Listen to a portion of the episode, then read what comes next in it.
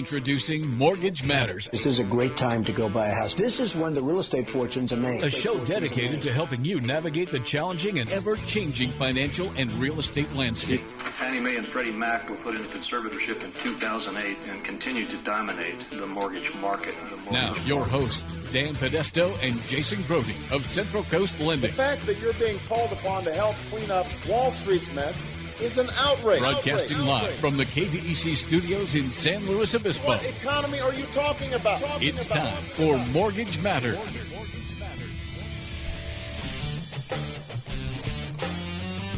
Hello, good morning. Thank you all for joining us today. The uh, Motor Mouth Sticker Arounders. Uh, we're Mortgage Matters. We're, we're the uh, economic real estate mortgage. Kind of got an unfamiliar face when you're here in the studio this morning. Hey, hey, hey. I'm Yeah, we- familiar. We got, it's old school today. I got Dan Podesto in here with me. Woohoo! Wow, boy. awesome, man. I'm going to miss the show here in April, so Oh, yeah. I'm excited. Yeah. Go venture down to San Diego and go see my, my brothers. Oh, good for you. Right on. Yeah. I like San Diego. Me too, kind of. Yeah, I do. Me too, kind of. There's a lot of. to do down there. um, yeah, there's a lot to do. That's for sure. Yeah. there's a lot to do. There's some culture. Mm-hmm. Um, and I like going down there in April because I'm not allergic to concrete, Yeah. so that's good. April. Yeah, yeah. I really am. I was just going to say the botanical gardens, but maybe that's not up your alley. I've, I've I'm already like yesterday. I was I must have probably sneezed a hundred times yesterday. I Yeah. have had it bad this year too. Yeah, I have. normally I, don't. One of my primary allergens. Now, bear in mind, I've never done the whole grid your back and scratch yourself with the things stuff they do. yeah, you sound like you have a little bit I it do. this morning. Well, and I'm good right now. I'm on. I got my little hippie uh, remedy. I'm, I'm on. Nettle. Yeah, my nettle leaf. Actually, this time I got some nettle root from the um, the natural store in Atascadero. Yeah. Anyway, I grass. That's one of the hugest ones for me, and you can just look out any window, It's green everywhere. anywhere. right the grass is everywhere. so yeah, sneezing and like watery eyes and nose for like six weeks. This is just. It's That's- like me. It's like I get the flu for like six weeks a year. Hmm.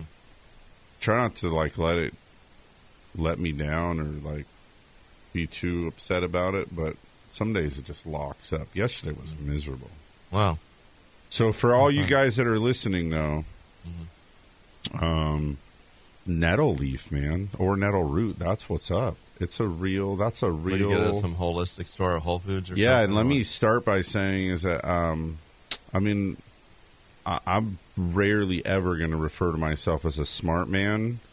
You're pretty smart. I don't I don't believe that anything is all right or all wrong. And a lot of the holistic stuff I think I roll my eyes at and I resisted the nettle leaf a little bit. But it works better than any over the counter allergy stuff that I've taken. And I've battled with this my whole life. Wow. Go to Whole Foods, buy a little jar of that nettle leaf capsule. Mm-hmm. The thing is, too, is it's kind of like normal stuff where Yeah. you gotta you gotta get going on it every day, right? So my allergies kind of only really started to get nasty on like Thursday. Well, I mowed the lawn, right? So that's like the hyper start. I've had a little bit of it too. Not so now too I got bad, to once I start taking the nettle twice a day, though, I'm, I'm hoping to get some good relief. I have to go over to Whole Foods after the show. Get it? I'm gonna go there too. Watch, it's gonna be sold out by the time I get there. Yeah. Told This guy in the Mortgage Matters show told us to come in here.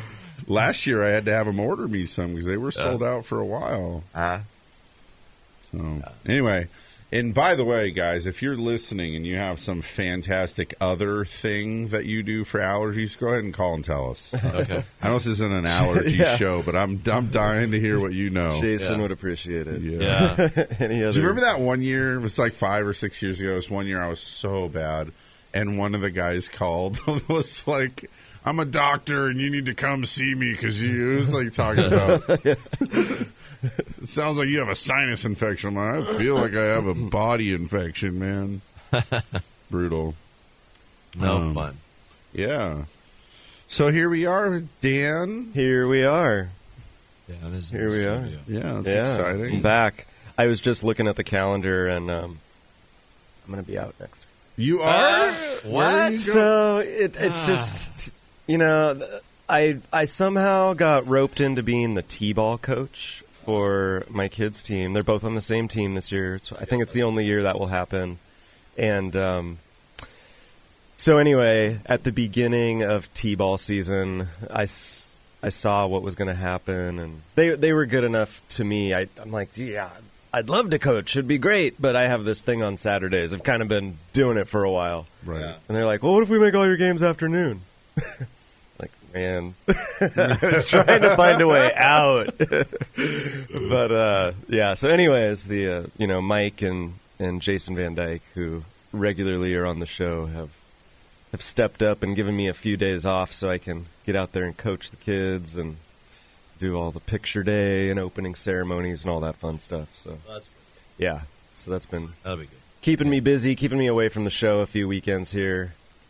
Yeah. But uh, it's Huh. fun. It's fun to fun to see the kids having fun out there on Saturdays. No, Well, you don't want to miss that. for you don't. Those those years go fast, and then next thing you know, you'll be um, driving past a t-ball field with that that feeling of ah, I remember. I don't have a t-ball or anymore. Yeah. It- and cute stuff happens in t-ball too. It does. They hit it and it goes somewhere, and they forget that they're. They just watch it. You're like, you gotta run. Drop So the then, bat. so then they had the third, the other one, the other one. Yeah. Sports is so much fun. Meanwhile, fun. you got herd ball going on out there. Balls to left center. There's eight kids diving on it. Yeah. Go to second base. yeah. The other one. The other second base. Run to the left, run to the right. yeah.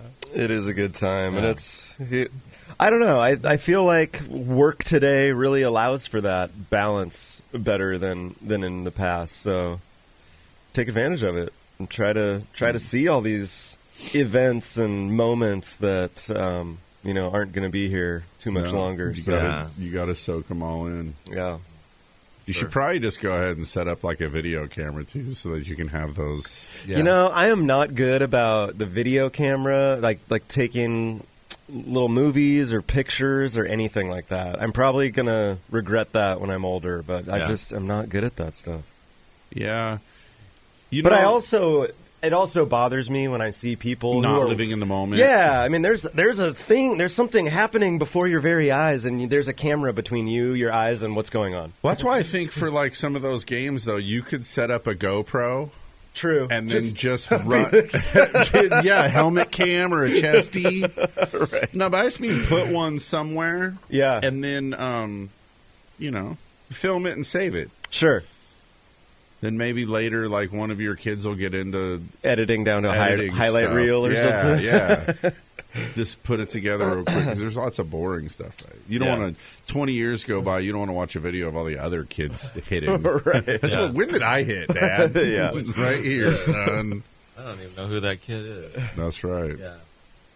Hey, I did want to make an announcement here at the beginning of the show because I Oh. know morning is the best time for this particular event I'm about to announce. It is April. It's that time of year in Morro Bay for The uh, yard sale, citywide yard sale. There you go. Cars everywhere across the streets. I mean, double and triple parking like it's a, It's an Totally opportu- normal. It's an opportunity for people to for like you can be like, I think nobody knows how to drive here today. yeah. So drive slow. I already saw people with kids running all around, and it's like, yeah, it's just crazy out there. Are you going yard selling? Um, I usually don't. I, if anything, I I have stuff to sell, not stuff to buy. Um, Yeah. So yeah, no, I don't think so. I got some uh, some things to do this weekend, but I know a lot of people do like to go yard sailing. It's nine fifteen though. All the good stuff's gone. all the good stuff's gone. It actually, I saw a lot of them going on yesterday. the early birds Too, yeah, so. Yeah. but there's still probably some some treasures, undiscovered treasures out there. That's not at all what I thought you were going to say. Like you're like, "I'm- we're going to make an announcement about things to do in the morning in April, and I was like, Where are we going with this? if you're still getting your tax stuff ready, you're Yeah, I coming was down to the something about the tax, right, coming down Well, to that's the coming up, wire. too. That's By the way, the tax forms are a little bit new this year. I, I know. and can I just say, um, the 1040, which is your everybody's standard federal tax filing, um, and I understand the 1040 easy is a little bit more simple or whatever, but the 1040, I've been looking at the 1040. I could draw you, I could write for you what You lines could write every are. line? Yes, because I've been studying these stinking things for 20 years, and now they dropped a new one on me. I know. And I'm like, ah. What are you doing? And and I've been helping loan officers and stuff for years and years, right? I don't know how to calculate income from tax returns, and I could do it without having one in front of me. To go, okay, go here, Line line seven, seven. grab that. line thirteen over here. Okay, what do you got on twenty six? Anyway, we get. Now I'm like, I look at the thing and I'm like, I think I need help. Is, some, is there a worksheet for these things?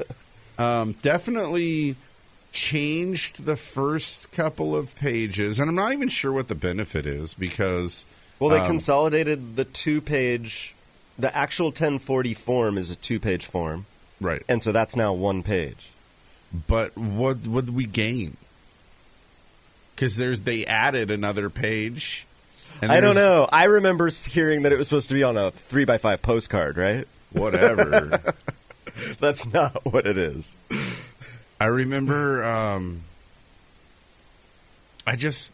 I remember when I was young, always feeling like you know old people didn't like change, just resisted change, and now I'm like starting to wonder, man, am I old? Because I don't like it when you just change things on. Give me a new tax form. Come on, unnecessary. What efficiency is gained? It's all digital anyway. There is, yeah. No, I don't know. That's the thing that makes me laugh. Would you shave off like a gigabyte in the county of that extra storage of that page that we all knew? I bet. I don't know. Yeah. Anyway, So yeah, it is different. It's a different looking form. Um, I did, you know, there's the section, the thing that's been getting a lot of attention since the tax changes were, um, you know, put into effect was the salt deductions, right? Yeah. State and local taxes. right. So I did see their. Like I, I spent a little bit of time, and I actually meant to do more of it before we came on the show. I was comparing my last few years of tax returns just to see the actual impact of, of all these changes. And so I definitely noticed that the salt deductions were very different. You know, I think somehow, yeah, I want to say I you only get the ten thousand dollars on salt. Is that right? But then there's, I don't know. I want to say I ended up. It was significantly lower of a deduction Yeah, than last year, but I still think my overall effective tax rate was down Sounds about right. from what I could figure. But I didn't go through and do all the math and figure it out. I just did it at a glance. I, I cruise past that too. Of course, CPA generates our taxes, right? So I'm not. I don't need to be intimately aware of it. Basically, whenever a dude's like, "Hey, empty your pockets and give it to the government again," okay, then otherwise they come and shake you upside down. So we just let this guy tell you the number and then you send it in. Um, but I think that one of the bigger differences with that state and local tax piece was that they were lumping in capping it at ten thousand dollars, right? And then that was lumping in also things like your property taxes and local taxes that you're paying, and so you would have lost some deduction if you used to be able to put in like your state taxes into that calculation. So whatever, we're paying more. Paying more there. Paying more there, yeah. California seems like it's always on the the cash grab end of things. It's an expensive state to run, right? Um, well, you know because you live all the way out on the on the like coast there. The closer you get to the water, the more the maintenance is. So that's basically what the whole state's got going on, right? yeah, compared to other states, for yeah, sure. man. They got they don't have that salt air like wearing out bridges and stuff. We gotta we gotta keep painting things over here, so this costs more. Something like that. Hey, it's time to do commercial break, and um, yeah, take some time out to thank sponsors. When we get back, we can talk about yield curve, interest rates.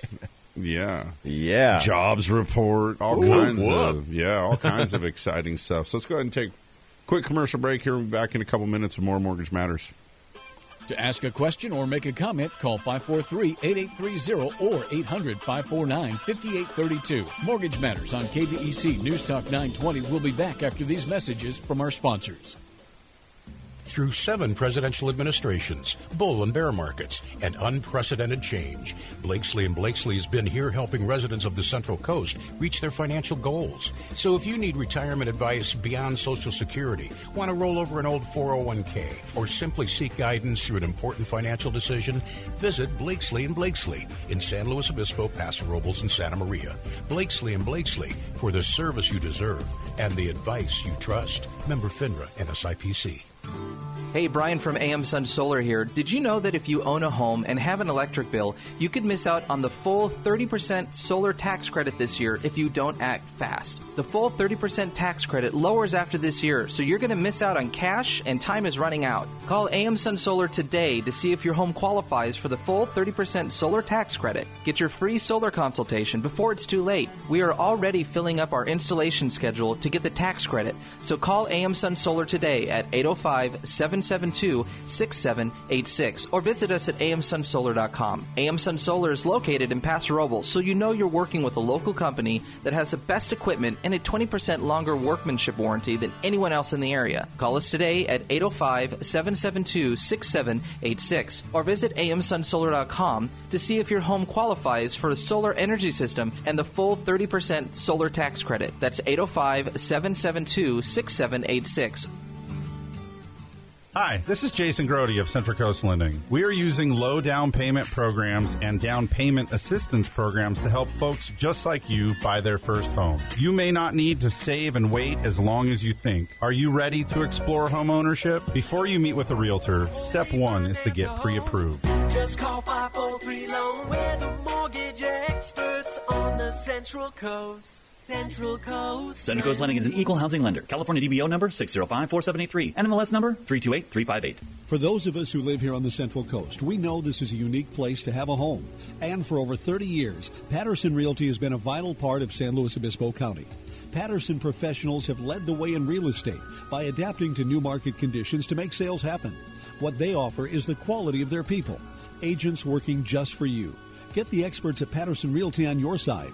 Experience the Patterson difference. Call 544 8662 or online at pattersonrealty.com. Welcome back. You're listening to Mortgage Matters with hosts Dan and Jason from Central Coast Lending. If you want to join the conversation, call the show at 543-8830 or 800-549-5832. Now, here's Dan and Jason.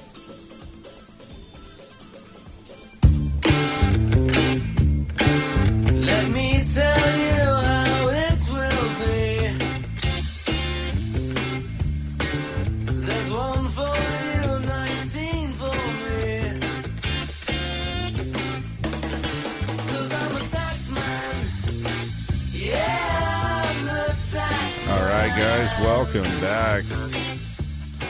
It's that special time of year you get to get all your taxes done. So special. yeah. So, Such a little- special time. Send out a little present to Uncle Yeah. Sam there. Hey, Or, well, well- hopefully they give you a present back. But, you know. Um, if you're getting a tax refund, it's generally just because you overpaid. So if that excites I you, guess that's not um, a- that's pay not me, really and then present. I'll give you some back, and watch how happy you get. Yeah, I guess. Yeah. Give me twenty grand, and then I'll give you back eighteen, and you'd be like, "Yeah, that's weird, right?" When I was younger, when I was early in my career, I I always claimed zero and then enjoyed the refund at the end of the year. I certainly didn't ever want to owe. No owing's not good. But yeah, I probably could have planned it different to receive more of my paycheck throughout the year. But I just I think I I enjoyed tricking myself and into and then getting surprise money. Five grand. yeah. That's exciting, right? Yeah. So I, I always did that. Now, I don't seem to have that problem. No. um, well, I mean, you could though. I You could, When yeah. the accountant tells you to cut the check, just add some. Yeah. And then let them. As self-employed, for those of you who aren't self-employed, you get to pay these fun things called quarterlies. Right. You get to pay ta- you get to pay taxes more than just Yeah, it's something to be excited payroll about, once like basically all year long. yeah, all year long. I'm reminded that we that we have another partner in our company that never shows up. Yeah, I get to I get to come away with a little coupon book for um, state and federal. And, yeah, it's great. Yeah, all the fun. Time. we we usually do insert this topic around this time of year. I know we talked about it a couple times before, but um, if you're self-employed and you're filing your taxes right now, you're getting pert near to filing them. Um, good idea to take a second look at those and and um, kind of evaluate against that plan if you're trying to buy a house or refinance a house. On self-employed stuff, your taxes are really where it's at. That's what we're looking for. We look at your taxes. Um, generally speaking, we're going to be averaging two years worth of tax returns, and so, um, well, there's a kind of a catch to it. If you've been self-employed for five years or more, we have a program where we could use one year's tax returns. Um, but generally, we're going to be averaging two years tax returns, and so think about that. You know, and um, I'm not alleging that you inflate your income to qualify or suggesting that you do that, but rather um, scrutinize your expenses a little bit more. All the expenses that the tax code sort of encourages us to work in there, right? Um, you know, like your Oh, just the things, you know. Well, I use my cell phone for work, so I write that off, and then of course my my headphones or my Bluetooth or whatever, right? And You know, I'm in the advertising business, so I write off cable television. So I had to do R and D, right? Of course.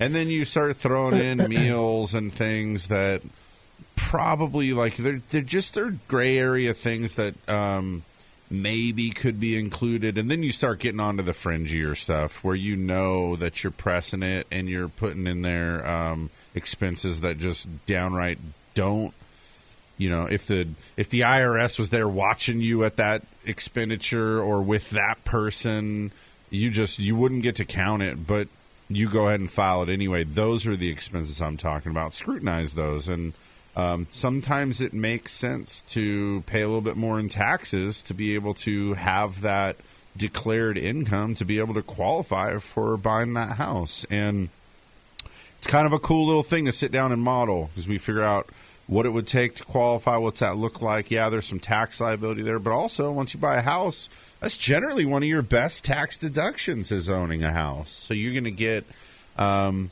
you know, maybe be able to start to slant the table and get some of those chips coming back your way.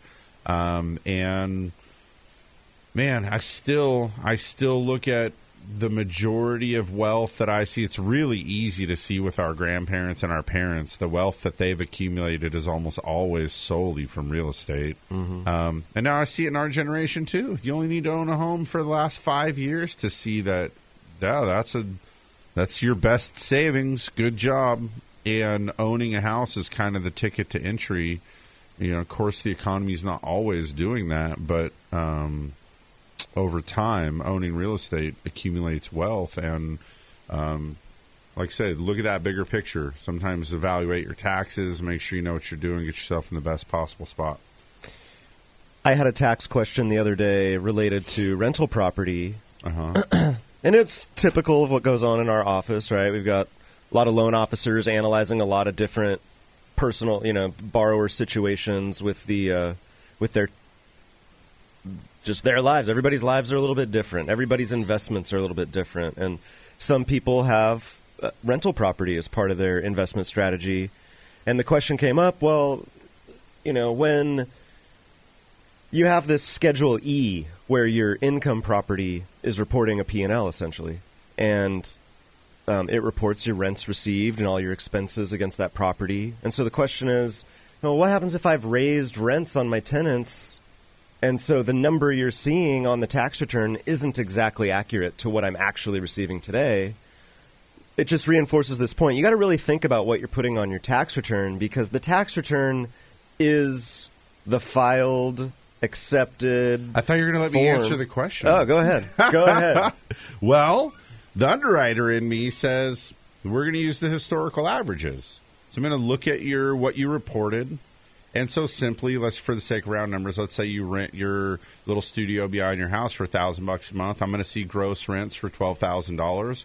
That should coincide with it was used as a rental property for 365 year or 365 days in that tax period, Mm-hmm. and um, then go ahead and start our way down the expenses. Right?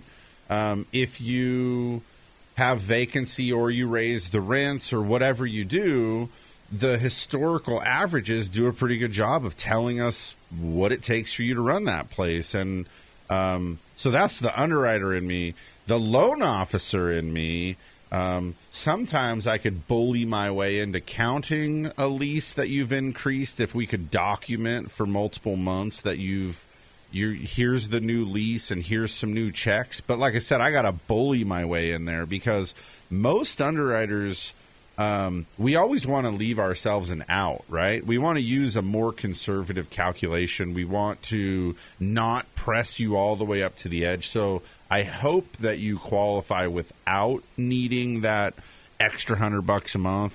If that's the make or break, that makes me much less comfortable counting it that way. But um, Well, there's just I mean, and we we saw it unfortunately too often in the past decade where just people find loopholes to exploit, and Right. it's just human nature, and and it's it just is, and and so when you have if you have this opportunity where you can just have a new lease to get more income to qualify, then you're, what you're inviting is people producing leases that aren't actually there. Yeah, now you so you what you have is like so we know that's um, a thing, right? That's a potential way to to help somebody um, that has new lease income that legitimately does. Well, I just I understand, but uh, it was my I was renting it to my little brother. And so I only charged him a thousand bucks a month. He moved out. Now I rent it to somebody from Craigslist for twenty five hundred. See, and there's a And situation. so now you go, well, okay, let me help you with that. So we see that. We see the tenant. We could even document a little stuff about the brother. We see the bank statements. We see a change in rent. And by the way, when you're depositing rents into a business account, oftentimes you can see, you know, copies of things. So it can be copy be of who the check's written by. yeah, and it's, all that it's a little bit easier to substantiate a story like this. Okay, Yeah. but loan officers, loan officers are a unique breed of people that got comfortable living a commission-only lifestyle. So they generally are just tenaciously driving towards completing transactions, right? And so then the judgment gets blurred because two transactions later, some guys over there going, "Yeah, I, I rent this place to my brother for a thousand bucks a month," and the loan officer's like, "That place is worth twenty five hundred. And the guy's like, "Yeah, probably, but it's my brother." They go, "Well, how about you get a new lease because I saw that work once before." Right. And so now you got this guideline that was intended to solve a legitimate need to, to be substantially documented and, and help tell a story to, to create this path forward for somebody that really needs that help. It only takes the next month before the knucklehead loan officers polluting now the book of business with this strategy Right. of well who how do you check a lease anyway Yeah. and unfortunately that w- well precedes our tenure in the mortgage oh, business. sure. And I don't ever do that or condone that or want that in my company. I'm just telling you that's how that's how commission only people think, right? You show them the path and they will take the path and um, expand the path and, and, and take advantage of anything along the way. So those are kind of the messy things. But back to your point is um, have accurate stuff on your tax things, you know? Whenever possible, we're going to default back to the tax return as the source document. Yeah, and we'll get things like, you know, I had a guy come in to do a pre qualification last year, and um, he. His current living situation was such that he was married. Um, his sister also lived with them, and so she paid rent to them, thousand bucks a month, and um, he wanted that considered. She had lived with him for years, and so I said, "Well, this you got to have that on your tax returns. You don't get to not claim that on your tax returns and then want to show up and have me claim it." So putting it on your tax return substantiates it for us. So this is probably that bigger cry too. Hey, got an Amazon business, selling things on eBay, doing LuLaRoe, whatever your thing is. If you've got something that you're you got a hustle, you got a side hustle, or maybe you just have multiple hustles and you're that's how you make your living, which we've seen the resourcefulness of people since the last recession. We see people with a hustle. You got a Uber hustle, whatever it is you got going on, get that on your tax returns because yeah, you're going to have some tax liability, but I want to stop you right there and say first of all, um, it's good to pay taxes. Helping everybody, right? But also getting credit for your retirement um, those Social Security credits come from the taxes that you're paying, and you can't just duck that forever and expect that you're going to have something in that kitty when you are ready to retire. Um, but beyond that, get those things in there. Like I said, you're buying a house at some point, especially if you're that guy that's got the three three side hustles that's really equal to one main hustle. Good on you. I love the work ethic get that stuff on paper so that you can get yourself a house and you can get that long term wealth and, and you know all that going on. So um, oftentimes people just yeah, but if I put it on my taxes now, I got to pay taxes. Yeah, that's kind of how it works. Mm-hmm. And as much as we all bellyache about taxes, I don't necessarily want to pay more than I have to either. Um, but something but to be said wanna, about do you want to pay more in taxes this one year, or do you want to be a homeowner for hopefully the rest of your life? Well, and that and that's that bigger picture thing that you have to take a look at. And the other thing too about the taxes, I was just going to say is that, um, you know, some of the taxes we pay is just you be thankful for this country and this framework that you're able to operate in. Yeah. Whatever your gig is or your hustle, man, we got a lot of infrastructure and services and you know all the protections and safeties and things. We do need to pay some taxes right? Yeah. i know we pay a lot. I'm not i'm not a big advocate for taxes. I think you add them all up and it probably is pretty overwhelming how much we do pay. Um, but claiming your income tax just because that's how we qualify you um, it lends a conversation really to talking about the new um, surge. There's a real surge in bank statement loans. Yeah. Um, using bank statements for qualifying, and so um, I think what we'll do is is we'll we'll go ahead and launch into the commercial break here, and then when we get back, we talk about. Um, I have mixed emotions about this bank statement uh, uh, reemergence, um, but we'll talk about these bank statement programs and the ins and outs of that. Um, yeah, let's let's take our quick break. We'll be back with more Mortgage Matters. Mortgage Matters with host Dan and Jason will be right back. Join the conversation by calling 543-8830 or 800-549-5832. Through seven presidential administrations, bull and bear markets, and unprecedented change, Blakeslee and Blakeslee has been here helping residents of the Central Coast reach their financial goals. So if you need retirement advice beyond Social Security, want to roll over an old 401k, or simply seek guidance through an important financial decision, visit Blakeslee and Blakeslee in San Luis Obispo, Paso Robles, and Santa Maria. Blakeslee and Blakeslee for the service you deserve and the advice you trust. Member FINRA and SIPC.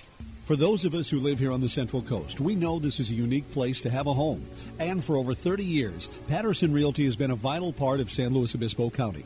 Patterson professionals have led the way in real estate by adapting to new market conditions to make sales happen.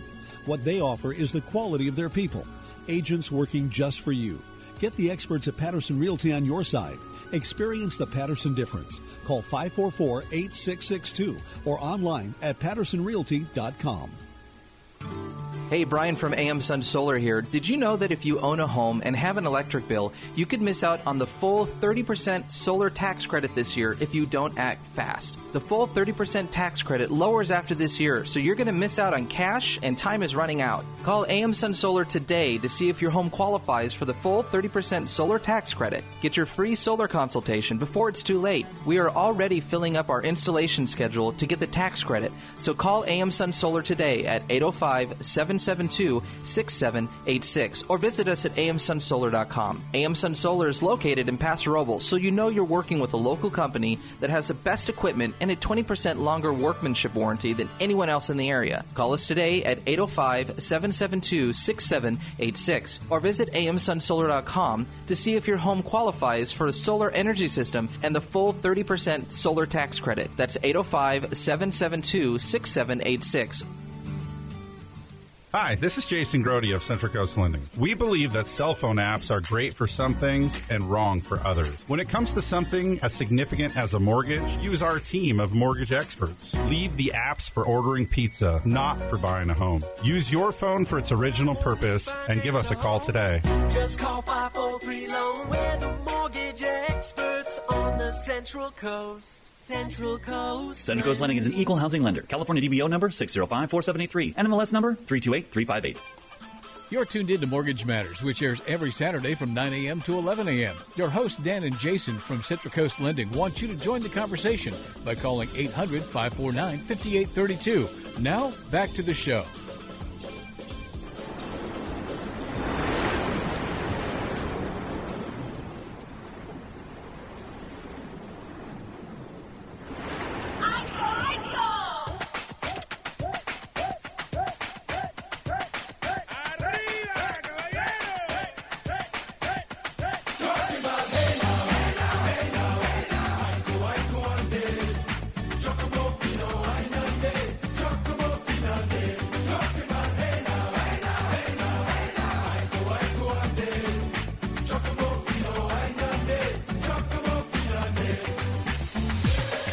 Know the Dead have a great version of this. Do they? I'll find Yeah. it. Iko, Iko. I, I just had this song on my brain all week. I, I got to play that. I don't know why.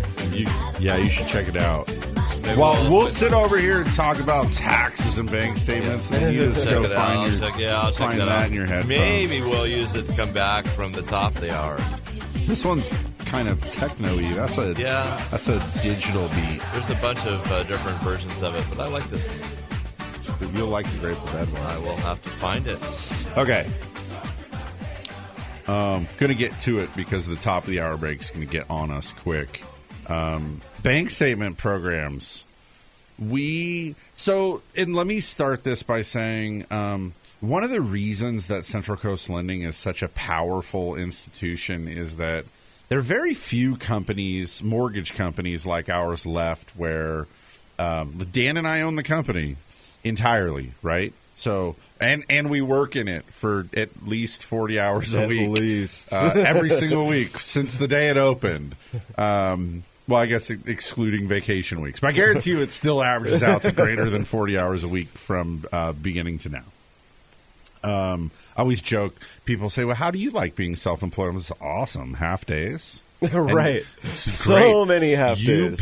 pick. Do you, you any? You just you only work half days, and it's great because you can decide. Do you want to work the first twelve hours or the second twelve hours? That's about right. Uh, but yeah, so anyways, as a privately owned mortgage company, and I kind of I just got to paint this picture for you guys because usually you're going to have you're a local bank or a credit union or a branch or subsidiary of one of those kind of things, right? And or an, or the mortgage division of an investment bank, but you're some bigger um, shareholder, board serving, um, you know, that kind of thing. And and so usually you have your product offering. Well, we do an adjustable rate loan if you want that, and we do a fixed rate loan, you know, if you want that. The flip side of the coin is company like ours. Um, we are offering the products of all of those banks wherever you are. Quicken, Wells Fargo, Um, I mean, just run on down the list. They're all in there, and we have service agreements with all of them, where based on our financials and resumes and you know years in business and the reports issued by the regulations you know the regulatory authorities that govern us. So we have we have a clean track record so they're comfortable letting us sell their products. So that's really how it works. So i have this super unique vantage point of you know working with 50 different banks.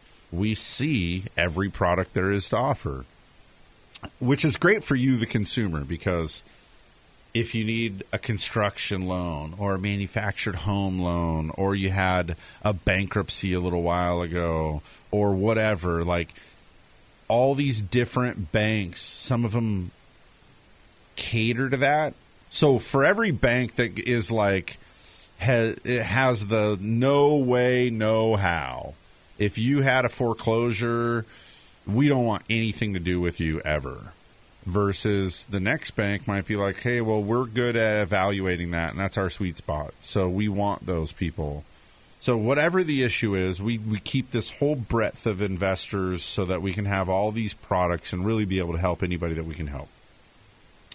So now that you understand the backstory, so we have this vantage point of seeing the trends in the market across all these financial institutions. And for the last – probably it's been going on like it started about two years ago. We started seeing these little murmurings of, "Well, we do. We'll use bank statements to qualify you instead of tax returns or whatever." Self-employed borrowers only was where it started. Twenty-four months worth of bank statements. We're going to average all of your deposits, and the goal here really is finding people that have cash flow but aren't putting it all into the tax returns, right? Mm-hmm.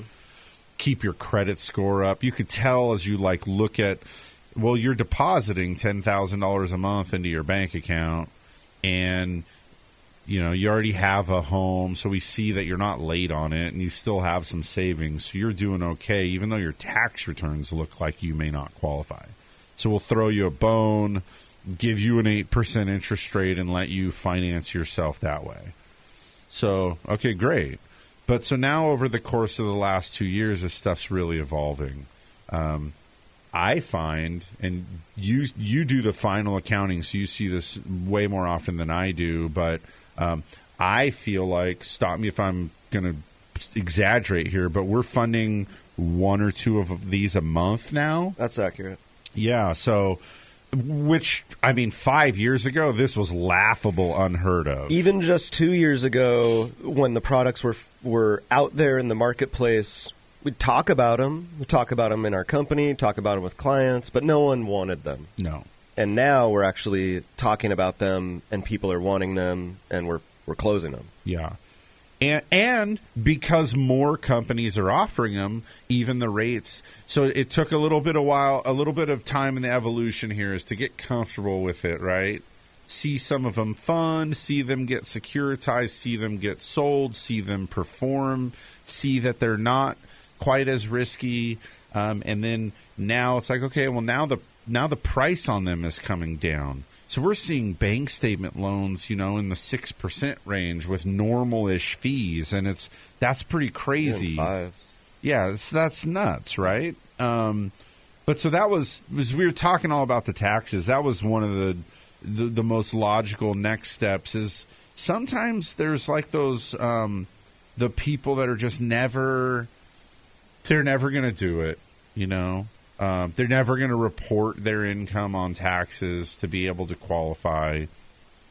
Um, so they they need a bank statement loan, and the bank statement loan, like say you just you you add up the deposits and you're analyzing the cash flow to some degree, you know about at least from that one account or whatever to see that there's money flowing through here, and usually you're only getting about 50 cents on the dollar in terms of counting those deposits as equating them to income. There's some exceptions where you could go a little bit beyond that, but um, it, it opens a door for people that otherwise may not exist. He, and here's a great example. We're we're working on a loan right now for a gal. Um, she was in pharmaceutical sales and doing pretty well, right? Good savings, great credit. Um, ended up getting laid off from pharmaceutical sales, and I, I've never done that. I've had some friends that have done that. It looks like a grind. You can make good money, but man, it looks like they wear you out, send you all over the place, and you're living out of a suitcase in your trunk and a you know popping in and out of every office everywhere, available twenty hours a day kind of thing. It's a grind. Um, but so anyway, she's ready to back that all off and just scale it back, and you know, so she got laid off and is like, I'm just not, I'm not going back into that. So she started a dog breeding business. Crazy, right? This lady shows bank statements that year to date, year to date. We just finished Q1, right? Mm-hmm. So we're talking three months in the books. Year to date deposits for the sales of these dogs is hundred and sixty thousand dollars. Holy moly! Good credit risk. Um, she's savings, and there it's not on her taxes yet because she's she hasn't filed them yet. It's a new business, and so that's trying to smooth all that out and figure that out. The bank statement loan's the only path forward, and look at the hundred and sixty thousand bucks you put in on income for that. Um, count eighty thousand dollars worth of that and quali- qualify you for this modest five hundred thousand dollar house you're buying. That's not a bad setup. So I, I kind of wanted to point that out because oftentimes I when we talk about programs like this, there's because there's a it, there's a muscle in me that flexes right here too, where it's like, is that a good idea? Right. Well, you have to start thinking about how is this going to be used? Because, like we said earlier, with other loopholes, it's just human nature to try to find opportunities to to do more, to Yeah. exploit, if you will. So I think about these bank statement loans a lot too. And we've talked about the expense factor that is applied when using business bank statements. You know, they apply a 50% expense factor, or maybe something else depending on industry. They'll take a CPA letter that kind of, you know, I think the assumption is a 50% expense factor, but they'll take an, a CPA letter if the CPA is adamant that no, the expense factor here and historically has always been 25%. So then they might consider that. So I think about well, if that's if that's accurate, either the fifty percent or whatever the CPA is saying, if that's accurate, then why wouldn't they just go with a full doc loan since we're essentially using those numbers anyways? Well, there's there's things that maybe are showing up on your tax return, like you know you you have three big dogs and buy a lot of dog food, and because you're just such a tax whiz, you decide, oh, I'm gonna take a farm loss on this thing for all the dog food and you know the dog run that I built, or I don't know. I'm I'm trying to use a, a realistic example, Well, but and you're But you choosing can a weird avoid one that. in dogs, right? Here, live up in Templeton. You Sure, live you on have four acres, so you put horses everywhere. right? And they're really just your pets, but you're now treating it like it's a farm oh, well, I have a horse trailer, Right, I and have then feed the gas and- and... the mileage on my truck, and then we go to this show over in Fresno that used to be you going to meet friends with horses, and now you have a thirty thousand dollar a year loser business. So if you go with the full doc tax return loan, we're going to see that. We're going to we have to count it against you. We already established the fact that we look at the tax return as that's the gospel there. Where that's where all the information comes from. But you're like, that's not a real business. It's just a tax game that I play. Well, the bank statement loan allows you to really we're only going to consider your employed business income.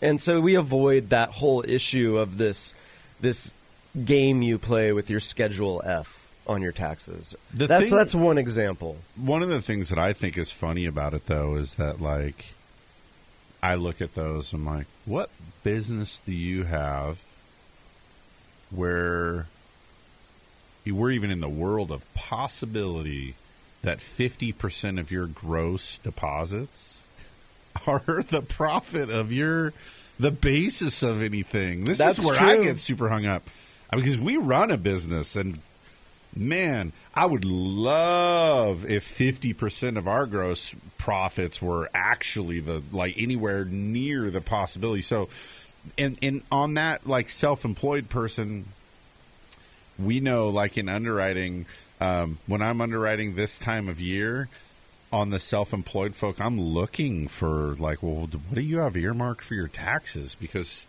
generally, right now is go time. You're writing a twenty-five thousand dollar check this month. Are you going to have that? D- you know, you got to sort of scrutinize if your program requires deserve, reserves. Are you going to have reserves in May? Because you're probably going to have to write a check for how good your savings account looks this month. Um, but yeah, like in, in those business bank statements, add them up, give you 50 cents on the dollar of the deposits, and it's like, mm, Most businesses are happy to pull through 10% when it all is said and done. I'd say 10% is brilliant. Because I'm thinking, well, maybe you're a swimsuit shop, so you mark your product up a couple hundred percent. But even still, get down after all the expenses and, you know, the rent, yada yada the taxes get down to it are you even if your product has a hundred 200 300% markup are you still netting 50 cents on the dollar of gross revenue? Uh that's a if if you are likewise call in now. Let me know what your business is. I'm always uh, up for a side venture. Somebody's getting 50 cents on the dollar of their their gross revenue. Everybody I know is like, yeah, you're, you're closer to that ten percent number, and which means you're you've got a whole lot of money moving through that thing just to be able to squeeze a dime out of every dollar, let alone fifty cents. Yeah. So that's one of the places that that program makes me kind of get the EBGBs a little bit. But I like the scenario that that you bring up is. Um, you know, most of these loan programs have a 40% debt to income ratio or 40 to 50 range, right? So that's just kind of good rule of thumb. So if you have $10,000 a month in income, we're going to let you have all told for your total housing expense, principal interest, taxes, insurance, HOA dues, anything associated with those big must pays on your house, and then the payments off of your credit report. If you make ten thousand bucks a month in income, you're going to be eligible for about five thousand dollars a month in those payments. So we're not looking at how much you're, um, you know, the cash you're paying at farmers market on Thursday. Doesn't come into fruition unless, of course, now you have a business of farmers market shopper and you're filing in there a form where you're losing twenty thousand dollars a year on your on your produce business, hey, well, now you're we we got to look at that. We have to consider that. So, um, anyhow, that those programs are out there, and, and one of the big reasons I want to bring it up is I know that there's people, no doubt, that are listening right now, thinking, "Oh man, I wonder what that looks like for me." Uh, not hard for us anymore. It's so easy to get 12 or 24 months worth of bank statements. Just go download them off the website, and we can we can crunch it up. We do a loan application with you, and then we do a worksheet where we go through and add up the total deposits every month and apply the the factors and figure out. Um, sometimes that's the ticket to entry. So, And some uh, there's other little little guideline you know opportunities like for instance we found that we can do Airbnb income on a property which is generally frowned upon in the mortgage industry because it's not considered stable there's you know not sure how different municipalities are going to handle it going forward so well, and it's we don't really like it really economically like cyclical, right? Right. So, you know, but these programs will consider that income. So there's opportunities there if you've ever been, you know, denied income on a loan because it's Airbnb income. We used to run commercials like that. If some bank told you no, come to us because we've the reason we've got 50 of them is that we generally can find one that'll say yes. um, we're going to go ahead and do the top of the hour commercial break here. Take some uh, time to get some fresh coffee, whatever you got to do. When we get back, we got to talk about the jobs report, among other things. There's kind of still a lot to go. So stick around after this quick break here for more Mortgage Matters. You're listening to Mortgage Matters on KVEC News Talk 920. If you missed any part of the show, log on to CentralCoastLending.com for archived shows and more. Now, back to your hosts, Dan and Jason from Central Coast Lending.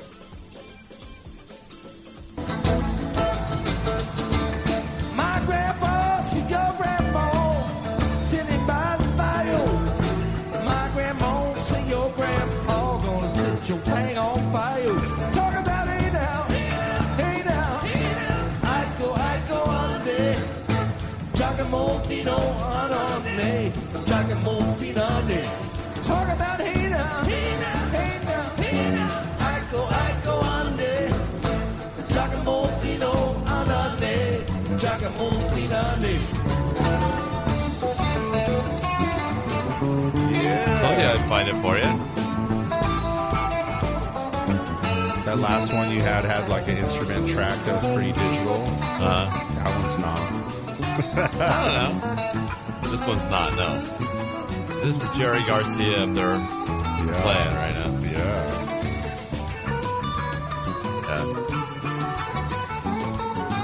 Wow. I don't know if I've heard this version of it. It's good. It's good.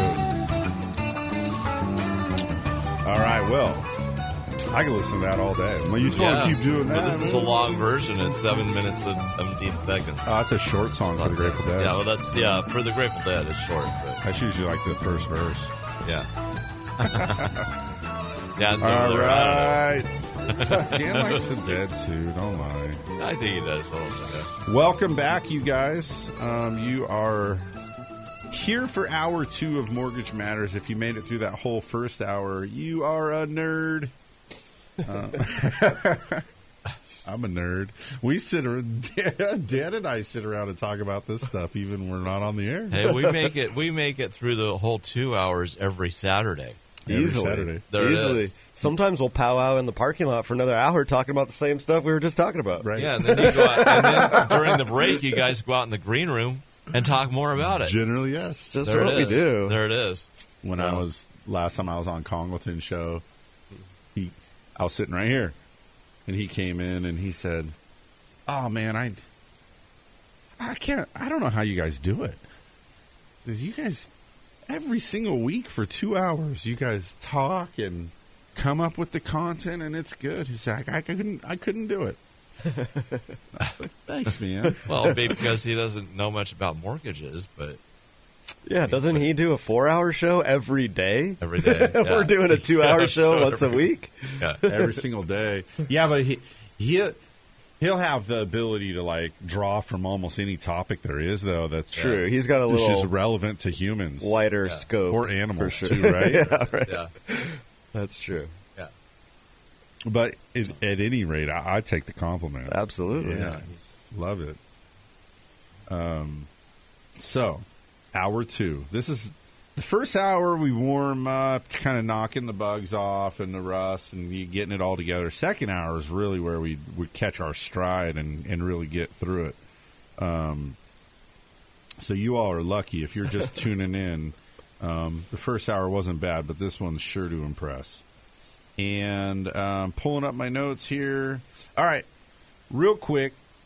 So we have economic stuff to talk about for sure. Um, two. So for the last two shows, last week we had. Um, last week we had guests on the show talking about 1031 exchange, and that was a popular conversation. Got a lot of good feedback this week. People heard the show and said, "Man, I learned a lot from that show." And I got to admit, I feel like I learned a little bit too. Um, so, not that I want to run back through all that, but I spent some time and um, was talking about just how excited I was. We hit that the place where the ten year bond yield was just plummeting. Interest rates are just, um, you know, just tagging right behind it, just looking impressively low, and really, really just I felt just setting us up. I'm thinking, hey, it's home buying season right now, right? We're just spring's spring's about the time when people start getting ready, make their moves, right? List your house, buy your new house, do your thing, uh, and we're and and we're poised and ready for home buying season. We're ready for all you move up buyers and you first time home buyers. We're staffed. Um, we were, man, we were talking this week. We felt overstaffed for about the last eighteen months, but our staff is like a family, keeping the keeping the whole band in place, and also trusting that the the market was going to, you know that, was just going to be rewarded, right? So rather than try to lay off or cut wages or do whatever, we just kept on. All right, we keep our whole staff in place, and so we just stay poised and ready. Um, home buyer season, something, and here we go. We're just ready.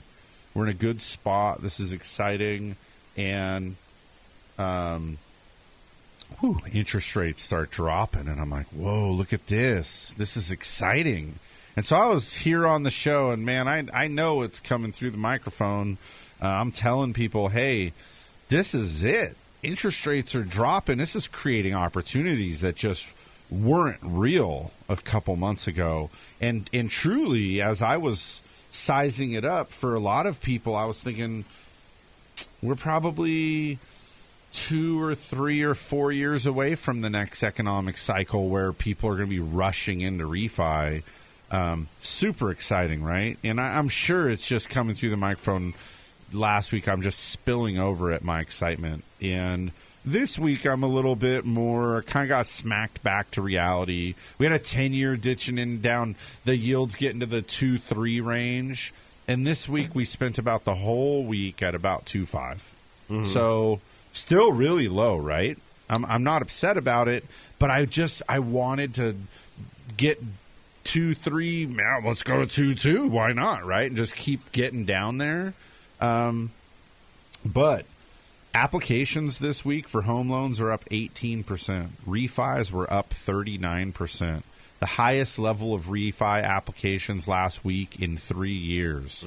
So, um, man, I was right. We the industry saw it, and I, I'm not at all suggesting that that's gone or that if you didn't call us this week, you missed it. You should still call. Um, we were. I just kept telling people if you have mortgage insurance or a second or an interest rate over four and three quarters, you should call us. And um, I was feeling like a lot of people were going to be getting down into that low fours, four and an eighth, four and a quarter. That's kind of the sweet spot. And after this whole week, you know, maybe four and three eighths or so. So not not bad, not gone. And and still, I want to bang the same drum. If you've got mortgage insurance or a second or something, um, get in here. We we should be talking. And one of the things that this um, should serve as a great reminder for a lot of you guys. Um, sometimes if you um, aren't ready, these little dips can be short lived. Yeah, and so we can lock a handful of them, but really we gotta lo- we gotta lock what's ready. Um, I gotta we gotta have some conversations. We gotta have a game plan. I gotta have an application. I need to run your credit. We need to know where we stand and know what we're looking for. And so when you see it on, you know, CNBC that interest rates are hitting whatever low or whatever, uh, fantastic reminder that from Friday to Monday, boy, can it change. So you just, if you are in that world and that is something that's on your radar, you got to get you got to get in here. We got to we got to get oriented and be ready. It can be a really small window. And to your point about you know timing or feeling like you missed this short window that just occurred, the low watermark um, for interest rates was about ten days ago. It was March 26th. Um, the ten-year Treasury yield hit a low of 2.35 percent. Like you said, it's right at two and a half percent. So about a 15 basis point difference. So not not huge, but this week, what was all in the news, especially the latter half of the week, was talk about you know Fed rate cuts potentially. You know, definitely the the president was loud and, and vocal about his desire to see rates. He'd rather see rates cut than any more hikes. You know, the Fed has already come out at their last meeting and said they're definitely pausing. Well, and even right after that Fed meeting too, um, we got man Janet Janet Yellen got out and got quoted. She was talking about the inver- inverted yield curve and um, you know trying to trying to just shed her two cents that and, and for those of you that aren't clear on what we're talking about here, the three month Treasury bill had a higher yield at a few points than the five year or 10 year. Okay. And so what that generally means is that when you can get a higher yield for a shorter term, that there's trouble on the horizon. And that has preceded, I think, every recession. But it also doesn't mean that every time it happens, there's definitely a recession. Does that make sense? That's a weird. That's a weird thing to say. It's like when you look backward from the known recession, you can identify that period where the yield inverted. Mm-hmm. But you can't draw the conclusion that every single time the yield inverted, the recession is inevitable. And so she, she wanted to make that point. But hey, you're out here talking about it. The fact that you're having to acknowledge that is new. That means something. And she wrapped up her comments last week by saying one way to perfectly avoid that inversion or to disinvert, remember that, Jim? the disinversion It is a word, actually, is yes. to cut rates. And um, are they wrong? No, they're not wrong. And there was a lot of people that said at that December rate hike, this is not right. This is not right. Of course, in retrospect, it's always great to say who was right or wrong or what they predicted or whatever. Um, but there was folks then vocal saying this is not right. Don't do it. There's already a little bit of headwind. There's stuff going on. Don't do it. The, the, the market in December. You guys remember the market, stock market leading into December was kind of crazy, right? We've had a bull run from December to now. Um, yeah. In fact, yeah. I'm sorry. I'm gonna let you complete your point. I was gonna jump in there and say, you know, it was just a few shows ago. I was looking at my year-end IRA statement and and looking at just that red. Yeah, because of that terrible month from November to December. Brutal, and then, right? yeah, I we lost all the year's in- gains in that log one year. in right now, you're gonna love I, it. I just got the the first quarter one, and it's up.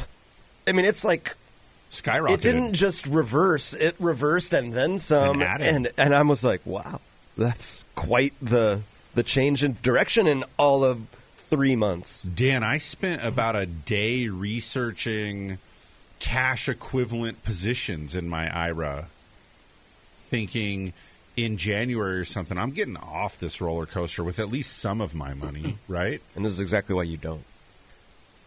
Underline, underline, underline, highlighter. Uh, no matter how much you think you're going to pick it, and if you go Google, should I move to cash? You're going to find these talks that say, well, if you did, your odds of knowing when to come out are ridiculous. And if you miss these spikes, and I'm like, yeah, but spikes, I can recognize um, that I'm going to miss a spike this week or something, but I'm not going to miss a spike in a quarter or or two quarters or a year. Um, if you miss the spike that went on just after December, December to January, um, which by the way, at the time, many of us like you because you log in in March or April and you're like, whoa, what? I'd already just I'd accepted that I didn't want to look at this probably for this year. But you looked at it and you're like, dang.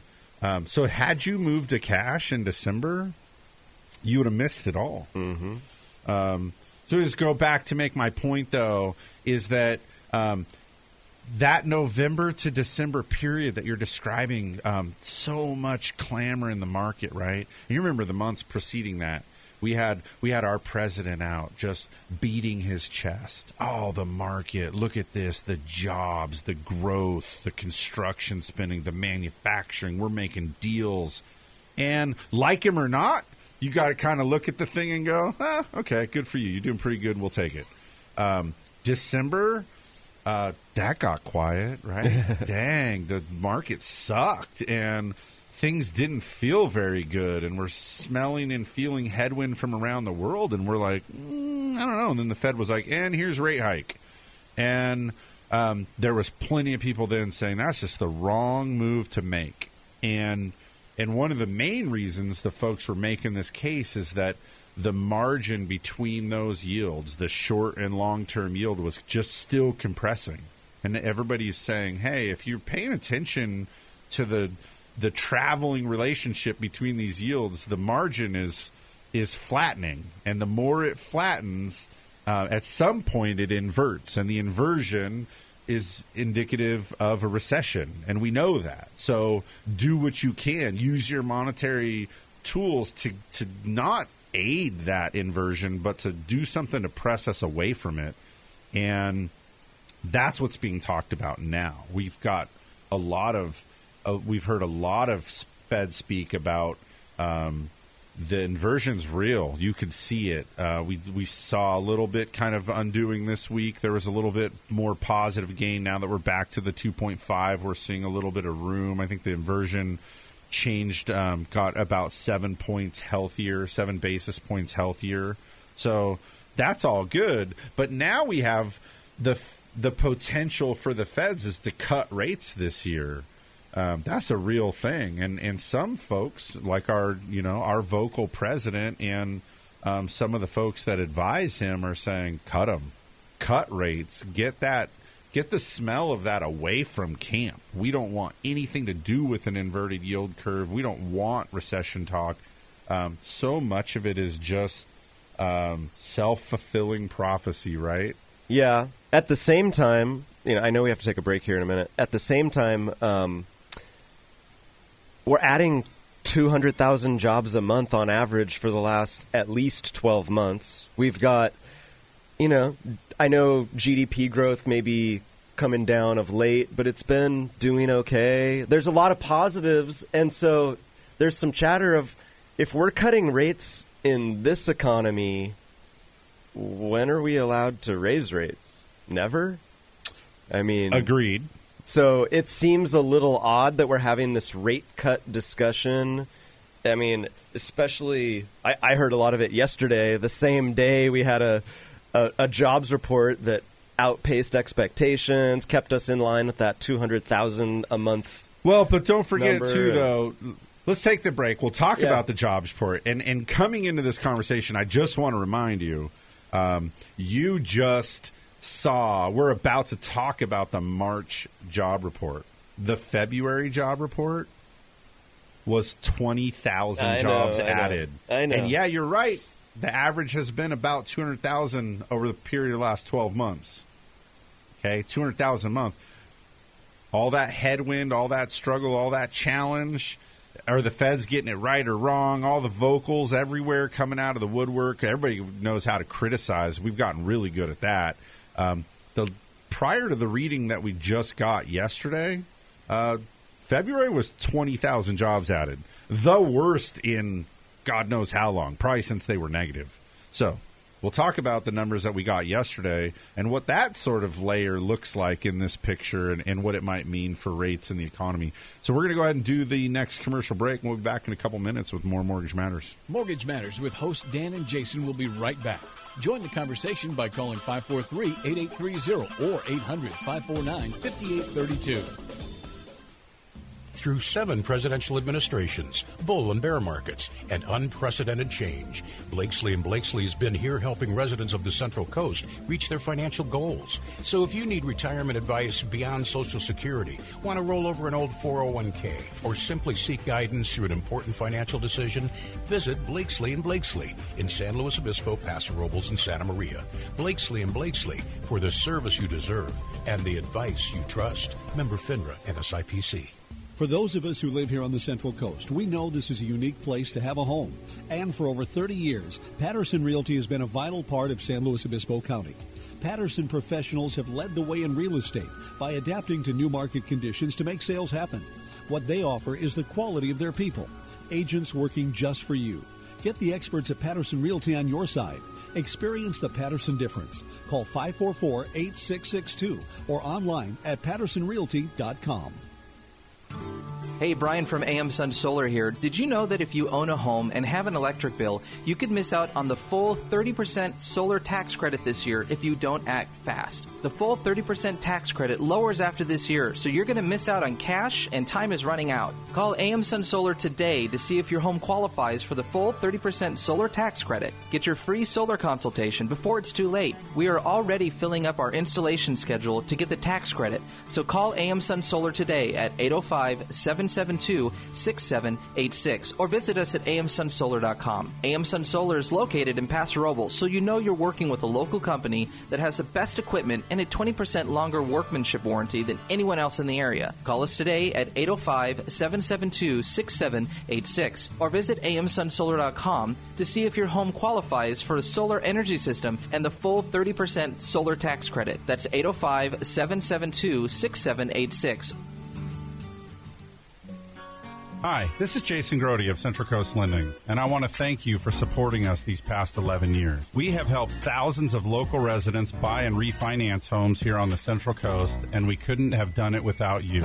We are sincerely grateful and look forward to serving you for many years to come. Just call 543 Loan. We're the mortgage experts on the Central Coast. Central Coast. Central Coast Lending is an equal housing lender. California DBO number 6054783. NMLS number 328358. Welcome back. You're listening to Mortgage Matters with hosts Dan and Jason from Central Coast Lending. If you want to join the conversation, call the show at 543 8830 or 800 549 5832. Now, here's Dan and Jason.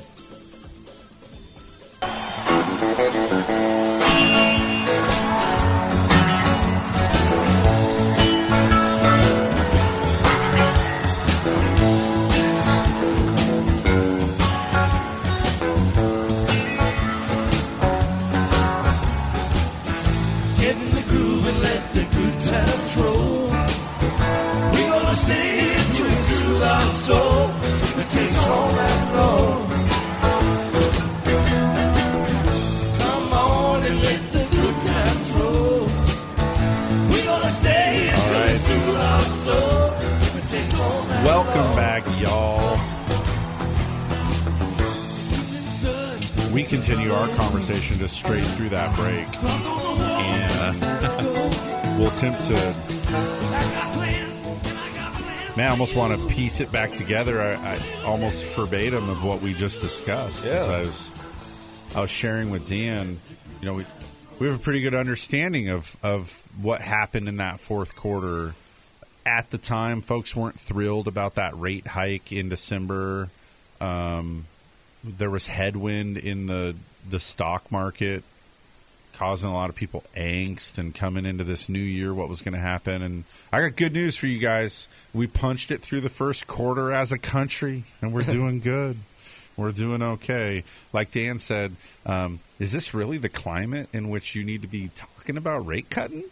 Um, i don't know. That's interesting that's an interesting idea. Well, and you Um, quickly pointed to last month's jobs report, which Yeah. was so dismal. And, and it's fun though. It's really fun to look at this stuff over kind of just the retrospect. I was I was telling um, a group of realtors this week is that this could be market moving. Uh, this jobs report and um, my hunch and suspicion was usually after a strong month. This has just been kind of the case lately. Is that um, usually after a pretty strong month, we're seeing a little bit weaker month, and then we're seeing a strong month, and and and oftentimes it's it's not that it's just chopping up and down every single month, but when we get a weird one, exceptionally high or exceptionally low, well off of the average, the next month seems to be help the yin out. to the yang, Yeah. right? And so I s- sort of accept that. And um, one thing is, though, that's not always going to be the case because when the trend changes, it's not the anomaly. When the whole trend changes, you're going to look at this in a in the bigger, broader picture and go, ah, that's where the change was. That's and that's what we're all looking for. Try to be on the front edge of of recognizing the change wherever it is. So I go back. Uh, yeah, I just told you guys before the break. February jobs report. We're expecting. Um, well, we got twenty thousand jobs created. Before I tell you what I was, what what the economy was expecting, let me go back to January. Um, January was a, a consensus of expectation for January was for 165,000 jobs. Okay. Think about that. $165,000 or 165,000 jobs. That's good. That's healthy. That's January. Um, got the government, all the government turmoil and just different things going on. 165,000 is what we were looking for. Um, the gully washer comes in 304,000 jobs created. Wow. That's huge. Almost doubling expectations. Makes you wonder who's drafting the expectations, right? Mhm. You suck at projecting. um, you missed it by like double. So, um, looking at February, then we were expecting less, right? I think the expectation at the time was for about 127,000. Uh, we were expecting less because, dang, December was strong. December was 222. January was 304,000.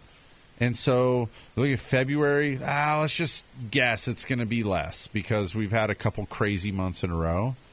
And then February goes 20,000. That's wild, right? That's crazy. That's so low. That's the lowest it's been since it was negative. So, huh. Should we be alarmed? Um, I mean, think about this. I was like- at the time. Well, think about this. Let's knock the zeros off it and pretend it's a restaurant.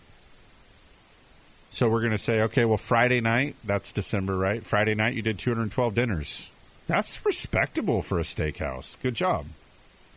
The next Friday night, January, um, we were geared up and ready, expecting to do 165 dinners, and boom, we did 304. Where are you putting that money? That's, I mean, you're you've got to be just pumped.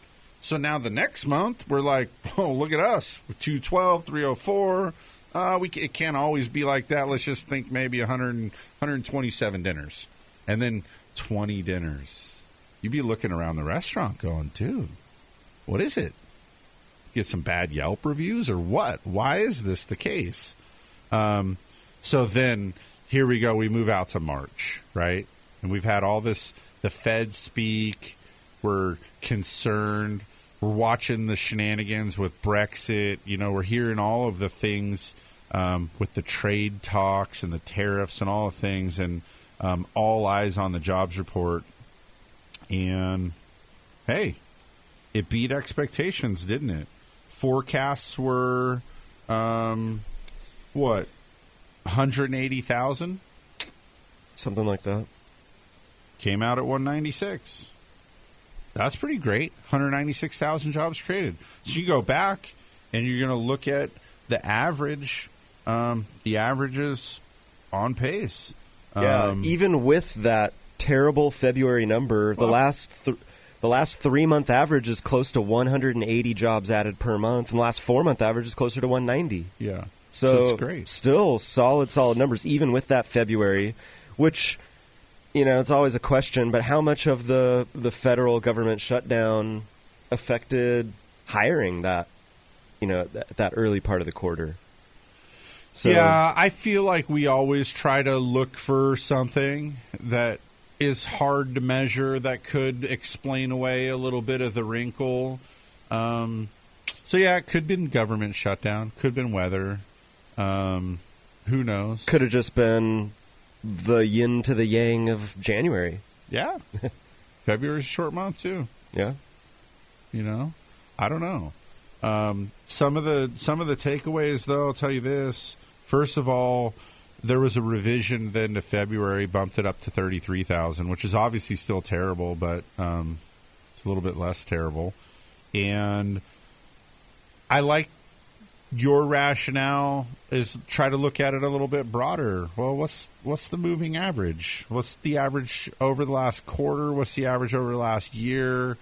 You know, um, and looking right now, the average monthly gross this year is 223 223,000 jobs versus 225,000 the forecast for 2019 at the end, when all the dust settles and we are looking back at this over the course of the entire year, is 150,000 is, is what is expected.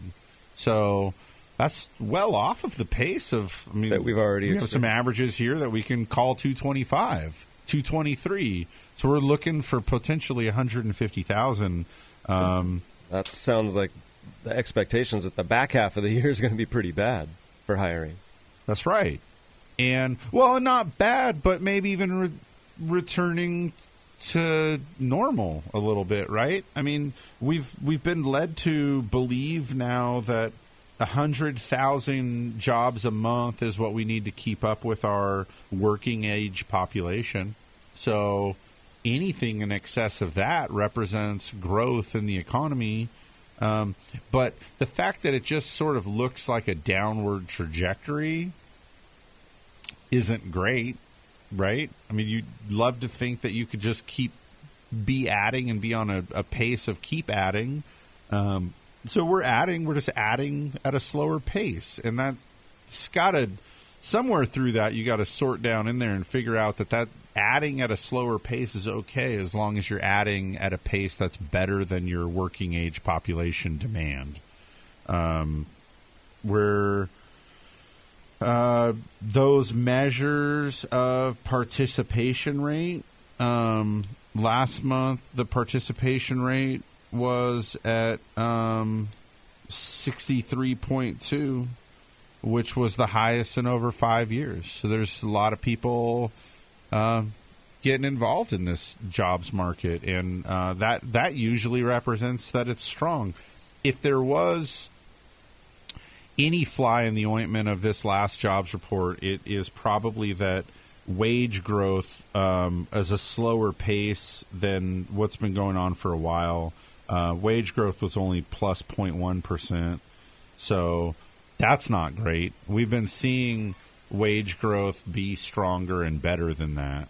Year over year, though, wages are still growing above 3%. So outpacing inflation. Outpacing inflation. Dang. That's good, right? Yeah. So I look at some of those things. I look at average job gains monthly being strong, even with a bad month layered in there. I see participation strong, 63%, down a little from last month, but not terrible. I see wages down a little bit, but still above 3%, outpacing inflation. Is this the environment you cut rates in? I don't know that you cut rates here, but I want to remind you too. You're a Google away from reading a couple cool articles. One was by Samsung, and one was, or not by, but a, regarding the output, the consumption of Samsung products in China, um, and then also iPhone, right? Apple, and they were basically saying, "Hey, yo, we just all of a sudden sales are down. That the big softening, and there haven't been anything to suggest that that trend is being bucked.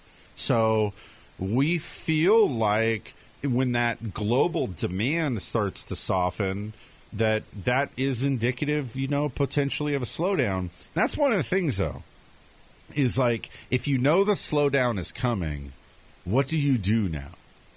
And that's the thing I think that's funny is that um, many of us have a tendency just to panic, right? Quick, you know, do do whatever. And I, I think thankfully this is one of the things I love about central bank. These are people that are just crazy amounts of education and experience and they're calm and they're reserved. And yeah, they understand the trends and they watch it, they got their finger on it. But they're not knee jerk freaking out about things, right? And this is one of the things I really dislike about what's going on in the current administration is it being so vocal. We have a central bank, Federal Reserve, monetary policy. This is not politically bullied or even that that feeling of just just shout your opinions from the rooftop. The people that are at the helm here are the right people for the job. We know that they're vetted. We have so many members in there. Uh, we have even fewer voting members. We have so many members. Make sure we're getting a swath of the entire country's economics. I feel pretty confident that those are right people at the helm. Um, they keep telling us, "Hey, everybody, be calm." We're really watching. We're watching closely, and they they told us this last time. Hey, the the rate hikes for this year are probably off the table. We switch now to a real wait and see. Cool. That's not panic. They're not panicking. They don't need to be out telling us, "Hey, the sky's about to fall, so get indoors." I, I that part of it I think is just odd. And you know, answer your question: Is this the environment you need to cut rates in? I don't think so. Um, especially because rates are still pretty low. We've sort of agreed that we found neutral. We thought neutral was well beyond here, and now we're sort of like, oh, I think we found neutral. Um, by the way, the feds don't set mortgage interest rates. As we keep talking about the bond market, which is reacting to global news and, and news here on American soil, but just all of the pressures from around the world, our interest rates track that. So this is sort of the free market at play, right? Saw the news last Sure. week, driv the, drives the bond yield down a little bit with expectations set by the Fed, things going on in China, things going on in, um, you know, with the Brexit, all weak consumer demand, some weak retail sales here on the U.S. soil. Put all that into one hat and see the yield go down a little bit, mortgage rates go with it. That's free market capitalism. Um, do we need to cut rates? I don't think so. I think you need to cut rates when you've got an economy that's stagnating, um, a frozen credit market. We don't have any of that. So my answer would be simply not. I don't believe we need to cut rates at all. Um, not even close. I and I don't think we're going to cut rates this year. Yeah, I have a hard time seeing that unless something really dramatic changes with like our a full on quarter of negative GDP. Sure. When yeah. you see that first quarter, um, could they cut rates? Sure. It wouldn't surprise me then. Are they going to cut rates while we're still posting GDP? I mean, fourth quarter GDP was 2.2. That's cool. Um, yeah. Anyway, I don't. I don't see rate cuts happening anytime soon. That being said, we'll take advantage of these lower mortgage rates. I was going to say, but as a as a homeowner, you know, if you're in a higher interest rate, higher meaning, you know, upper fours, fives, that kind of range, you can be confident that even though the low watermark was about 10 days ago, it's probably going to come back around. we're going to touch that again. We're going to be chopping along at this level. You can have you you can look out and feel good about the next 6 months or more that this is the rate environment. Which I think makes it a safe environment to think about selling your house and buying a house. Sure. For those people that are looking at home buying season right now, um, it's a good time. It's a good time. We'll do a break. I, I do. I feel compelled to tell you about a couple refis that I'm working on this week because I could pull them up and speak pretty specific, specifically about the numbers. Um, because I know there are some people that are listening that'll hear it. Uh, anyways, let's go ahead and take the final commercial break here for the show, and we'll be back in a couple minutes with more Mortgage Matters. To ask a question or make a comment, call 543-8830 or 800-549-5832. Mortgage Matters on KVEC News Talk 920 We'll be back after these messages from our sponsors. Through seven presidential administrations, bull and bear markets, and unprecedented change, Blakeslee and Blakeslee has been here helping residents of the Central Coast reach their financial goals. So if you need retirement advice beyond Social Security, want to roll over an old 401k, or simply seek guidance through an important financial decision, visit Blakeslee and Blakeslee in San Luis Obispo, Paso Robles, and Santa Maria. Blakeslee and Blakeslee for the service you deserve and the advice you trust. Member FINRA and SIPC. For those of us who live here on the Central Coast, we know this is a unique place to have a home. And for over 30 years, Patterson Realty has been a vital part of San Luis Obispo County. Patterson professionals have led the way in real estate by adapting to new market conditions to make sales happen. What they offer is the quality of their people, agents working just for you. Get the experts at Patterson Realty on your side. Experience the Patterson difference. Call 544 8662 or online at pattersonrealty.com. Hey, Brian from AM Sun Solar here. Did you know that if you own a home and have an electric bill, you could miss out on the full 30% solar tax credit this year if you don't act fast? The full 30% tax credit lowers after this year, so you're going to miss out on cash and time is running out. Call AM Sun Solar today to see if your home qualifies for the full 30% solar tax credit. Get your free solar consultation before it's too late. We are already filling up our installation schedule to get the tax credit, so call AM Sun Solar today at 805 772 6786 or visit us at amsunsolar.com. AM Sun Solar is located in Paso Robles, so you know you're working with a local company that has the best equipment and a 20% longer workmanship warranty than anyone else in the area. Call us today at 805 772 6786 or visit amsunsolar.com to see if your home qualifies for a solar energy system and the full 30% solar tax credit. That's 805 772 6786 Hi, this is Jason Grody of Central Coast Lending. As a direct VA lender, we specialize in helping the great servicemen and women of the Central Coast utilize their benefit to purchase and refinance real estate. We thank you for your service and believe it's a distinct honor to serve you. Before you meet with a realtor, step one is to get pre approved. Just call 543 Loan. We're the mortgage experts on the Central Coast. Central Coast. Central Coast Lending is an equal housing lender. California DBO number 6054783. NMLS number 328358. You're tuned in to Mortgage Matters, which airs every Saturday from 9 a.m. to 11 a.m. Your hosts, Dan and Jason from Central Coast Lending, want you to join the conversation by calling 800 549 5832. Now, back to the show.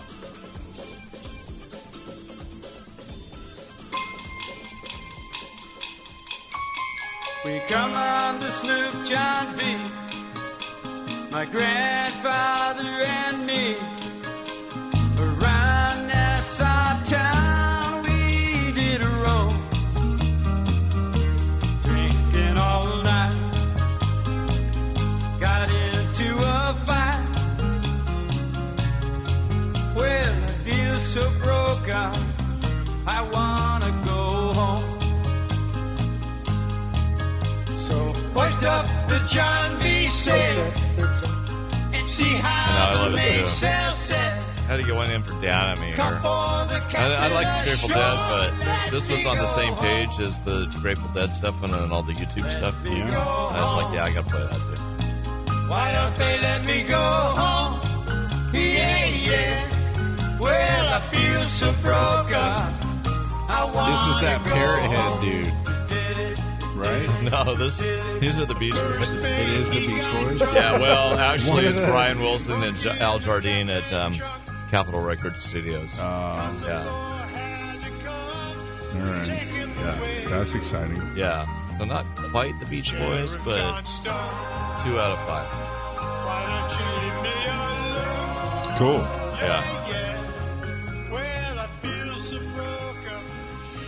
Uh, I wanted to tell you guys a story. I like stories. About five years ago, I helped this dude who we met playing softball. Great guy. Won't, Mhm. won't tell you his name, but cool dude. Uh, met him playing softball. Helped him buy his first house in Dove Creek, and it was, you know, it's a little little joint there in Dove Creek, three hundred and thirty six grand. And so this was 2014. Scraped together five percent down, so sixteen thousand eight hundred dollars into it, and he got this place for four and a half percent interest and just starts chipping away. Right, so that's cool. Um, we ended up helping him in last year. So this is relatively recent. Work and family life. You know, he got so now he got married and has a kid, and um, they wanted to be closer to home and have the opportunity really to do so because work allows them to be wherever they are, and so they moved kind of out of the area. And I helped him in. It was August, right? So this place closed in August of 18, so not very long ago. Um, that was that part in the market where it was just tricky. So he bought his house in August, and um, man, he got a five and a quarter interest rate, and he and he kind of parlayed that equity out of that place, um, the Dove Creek house. So he was able to make a pretty sizable down payment on it, um, but he got a five and a quarter interest rate. And so with this recent little dip here, just a short six months later, um, I set him up to refinance that house, and um, we are. I'm going to go to the, the right folder here because I wanted to just share with you guys the the real numbers on this. But um, he locked at um, a four and a half interest rate this week, and four and a half is a little bit higher, right, than than what some other people might get.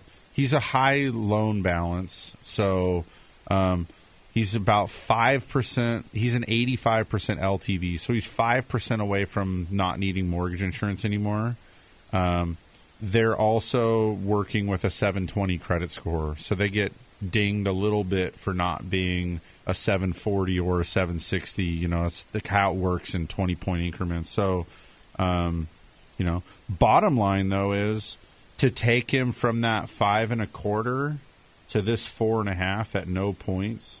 So I'll do my I'll do my licensure duty and tell you guys that the interest rate's 4.5 and the APR is 4.61. The APR is a function of having title and escrow and a um, couple of other little fees that APR is required to be reported when we talk rate. But um, where the rubber meets the road on this is he's going from five and a quarter down to four and a half, and the payment's going from thirty five fifty to thirty three thirty. So more than you know 200 bucks a month save 220 bucks a month that's a lot of money that's 24 2500 bucks a year which is $25000 over 10 years and um, it just takes a little bit of the heat off you know every little bit helps and um, so a couple of cool things about this number one is he only he only bought this house really seven months ago. So, uh, point number one here, you can refinance. There's no minimum like you don't have to have a house for four years, or it doesn't have to be worth so much more than you bought it for. It was a new construction home, so we hope it's worth more. I haven't done the appraisal yet. We we're going to get that going this week. It could turn out that it is worth more and maybe he gets out of his mortgage insurance too. That's 90 bucks a month. That would be awesome. I it's hard for me to believe that his house appreciated 5% in 7 months but with new construction you never know. If the new phases are worth more or whatever you never know. Um, but this is one of those things where um, i think it's compelling um, the closing costs on this whole loan are only twenty three hundred bucks, and he's going to save two hundred thirty bucks a month. That's ten months break even. What I mean by break even is you. He's not going to pay it out of pocket. They don't really have it to pay out of pocket. I'm going to add twenty three hundred dollars to their loan amount, and I'm going to save them two hundred thirty bucks a month. So, so no money out of pocket, less money out each month. Correct. And it's going to take 10 months worth of saving that to recoup the cost of the transaction. Even though it's not really coming out of pocket, it's really important to remember that. This is how you don't get hoodwinked into doing stupid refinances, everybody. Um, always you're comparing what's my cost, what's my savings, where does that break even? Should I be having this conversation? And we I always I always counsel people that it, it depends on how long you're going to be in the house. Um, generally, less than 24 months break even period is like full on no brainer for me. And I told them, I said, hey, you guys break even in 10 months. If you get to a point in 10 months where rates are even lower and we can do it again, then you would because we're talking a 30 year obligation here. Refinancing rapidly, is that smart? Only if the fees, if if you can line up again the fees and the savings and know that you have a plan to it. You don't want to refi with someone that's going to charge you eight thousand bucks to save you fifty bucks a month. Um, the break even point on that is ridiculous. You're basically never breaking even, and then if you refinance a second time somewhere in there, you're just foolishly surrendering equity for really no gain. Um, all of us want to. Everybody that owns a house has. A, wouldn't it be brilliant if it was paid off? Heck yeah. So whenever you're refinancing, even though it's not coming out of pocket, if it's coming out of equity, you better weigh that out. You better know. You better know what you're doing there. Don't just refinance simply to save fifty bucks at whatever the cost is. That's crazy. We're in a really. Um, this is one of the things that you're always going to get with with Central Coast Lending is that's what we're focused on. Um, what's the cost? What's the savings? Does it make sense? That's how we're going to advise you, and um, I, I think that creates a safe environment for you to look into it. If you want to, if you want to look into it, you want to call. Sometimes we do this math, and I come back and I say, "Oh, the break even point's forty months." So, what's your plan? What's your plan? Do you love it? Are you going to be there? Um, when the break even point's 40 months, it's hard, it's hard for me to get real excited about that unless your dad built the house, you know, or something. and The- you I just mean, the know you're never leaving. Yeah, the longer your intentions are to stay on the property, then obviously you can because weather 40, longer. 40 periods. months is your break even. So I think you need to be able to see to 80 months, right? Yeah, you want At to least- experience some of that savings. You don't just Well- want to break even. Well, and stake yourself the same benefit the bank's getting. Yeah. You prepaid 40 months. You better be there for the next 40 to, or at least some of it to make sure you're getting some of it back in your favor. Sure. Because you, because that, that cost really is you're prepaying the discount. That's what you're doing. So make sure you're there long enough to, to reap the full benefits of it. And so sometimes, like, I'll tell people, I'm, I, I'm not super excited about this, and it's up to you. And maybe we wait, or, you know, sometimes we turn people back and say, you know what it means? You know what it means? You have a pretty good loan. Mhm. Stay put. You're good. Keep doing what you're doing. But you used the example of the the guy you helped buy a house in August, Yeah. and you're now saving that homeowner two hundred and thirty bucks a month. Yeah. with a with a refinance. I'm I still have this ten year Treasury chart up on my uh, computer here. As I look back, you know, we try to give you little nuggets each show, like, hey, if your rate's over four and three quarters, opportunity here to save some money. Um, I'm looking back. That wasn't even the high water, the recent high water mark for rates. October, November, December, it was about a, a quarter to a half higher in rate then. So if you transacted then, whew, you should definitely be looking at it. I'm going back all the way to May. We've been in the same rate environment since May. Yeah. So if you did any transactions Call us. in the last half of last year, Let's look at it. Uh, 805 543 loan. Let's look at it. We're not pushy salespeople that are just going to bother you and make you wish you didn't call. We're really here to just help you navigate this, help you make a good decision, make sure you're not just wasting um, 200 bucks a month in interest that you don't have to. So, 805 543 5626 or centralcoastlending.com. Thanks much for being with us today, and we'll be back next week with another live episode of Mortgage Matters.